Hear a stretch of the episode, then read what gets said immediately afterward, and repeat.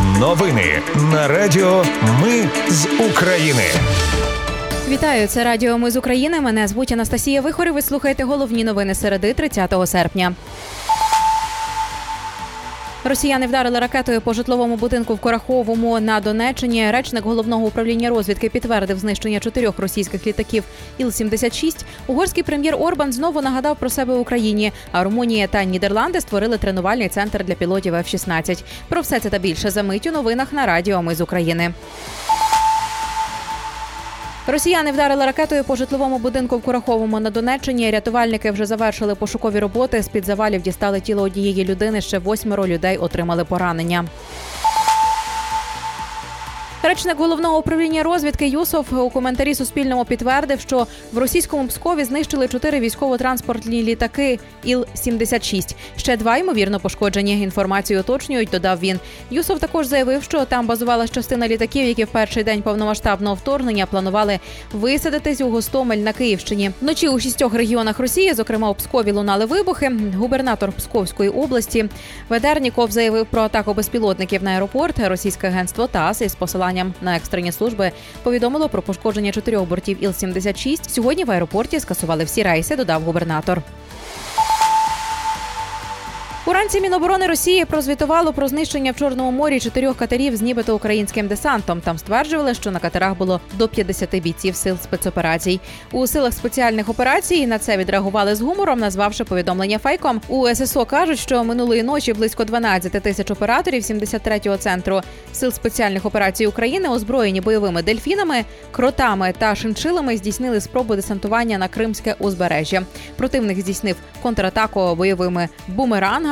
Через це наші воїни були змушені запросити підтримку зірки смерті та флоту Галактичної імперії. Написали у силах спеціальних операцій. У міністерстві закордонних справ України у відповідь на заяву прем'єр-міністра Угорщини Віктора Орбана про домовленості з Росією та нереалістичність повернення Криму повідомили, що вже почали хвилюватись через довгу відсутність заяв Орбана. Про це повідомляє Європейська Правда з посиланням на речника української МЗС Олега Ніколенка у Фейсбуці. Йдеться про висловлювання Орбана, який запропонував заходу укласти угоду з президентом Росії Путіним. Орбан написав, що ми повинні домовитися з росіянами про нову архітектуру безпеки, яка забезпечить безпеку, суверенітет для України, але не членство в НАТО.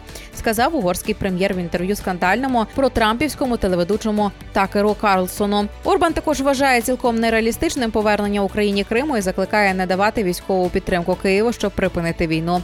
У відповідь на це представник української МЗС заявив, що у відомстві почали хвилюватись, бо Орбан давно не відзначався закликами до припинення підтримки України.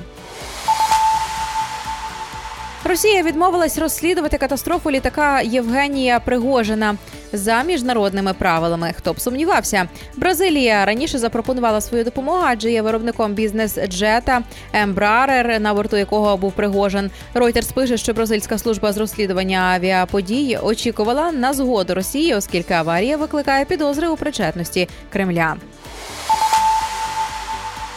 Патрульна поліція сприятиме слідству у справі поліцейського, що застрелив водія в Дніпрі. Перший заступник начальника департаменту патрульної поліції Олексій Білошицький назвав ситуацію важкою і пообіцяв повний її розбір. Патрульним при цьому надають усю юридичну підтримку. Поки триває розслідування, він не хоче давати оцінку діям патрульного, який стріляв. ДБР і обласна прокуратура наразі розслідують справу за статтями про умисне вбивство і перевищення повноважень. Нагадаю, вчора, 29 серпня, в Дніпрі патрульні зупинили машину для перевірки. Водій, який ймовірно був п'яним, поводився агресивно і напав на обох патрульних у розпал конфлікту. Поліцейський він ймовірно розбив лице, після чого її напарник зробив три постріли з пістолета. Водій помер на місці, а патрульного затримали. У Полтаві бійці корту затримали 27-річного фітнес-тренера і блогера Романа Заволоку, який напередодні плював у ветеранів і принижував їх, знімаючи це на відео. Заволока сам опублікував в інстаграмі це відео. Як пишуть місцеві медіа, він назвав військових гусями і кепкував із тремтячих рук одного із ветеранів. Той пояснив, що в нього тремор через контузію. А на війну він пішов добровільно. У відповідь Заволока назвав його придурком, який попався на гачок. СБУ повідомила, що блогеру готують підозру. Його назвали проросійським провокатором і додали, що Заволока звинувачував військових у розв'язанні війни та вбивстві людей за гроші. Блогер під час затримання поводився агресивно, за що отримав від правоохоронців. Румунія та Нідерланди оголосили про створення тренувального центру для пілотів F-16 і обслуговування цих літаків. База буде на території Румунії. До її роботи буде залучена американська компанія Lockheed Martin, виробник цих літаків. Спочатку на базі підготують інструкторів для пілотів і технічного персоналу, а потім вже навчатимуть українських фахівців. Румунія офіційно підтвердила свою участь у тренуванні українських пілотів ще 16 серпня. Наразі підготовка пілотів стартувала в Британії та Данії. Це були новини на радіо. Ми з України. Мене звуть Анастасія Вихор. Наші новини про те, що дійсно відбувається в Україні. Ми не робимо новини, зважаючи на чиїсь політичні або ж бізнес-інтереси. У нас тільки реальні факти.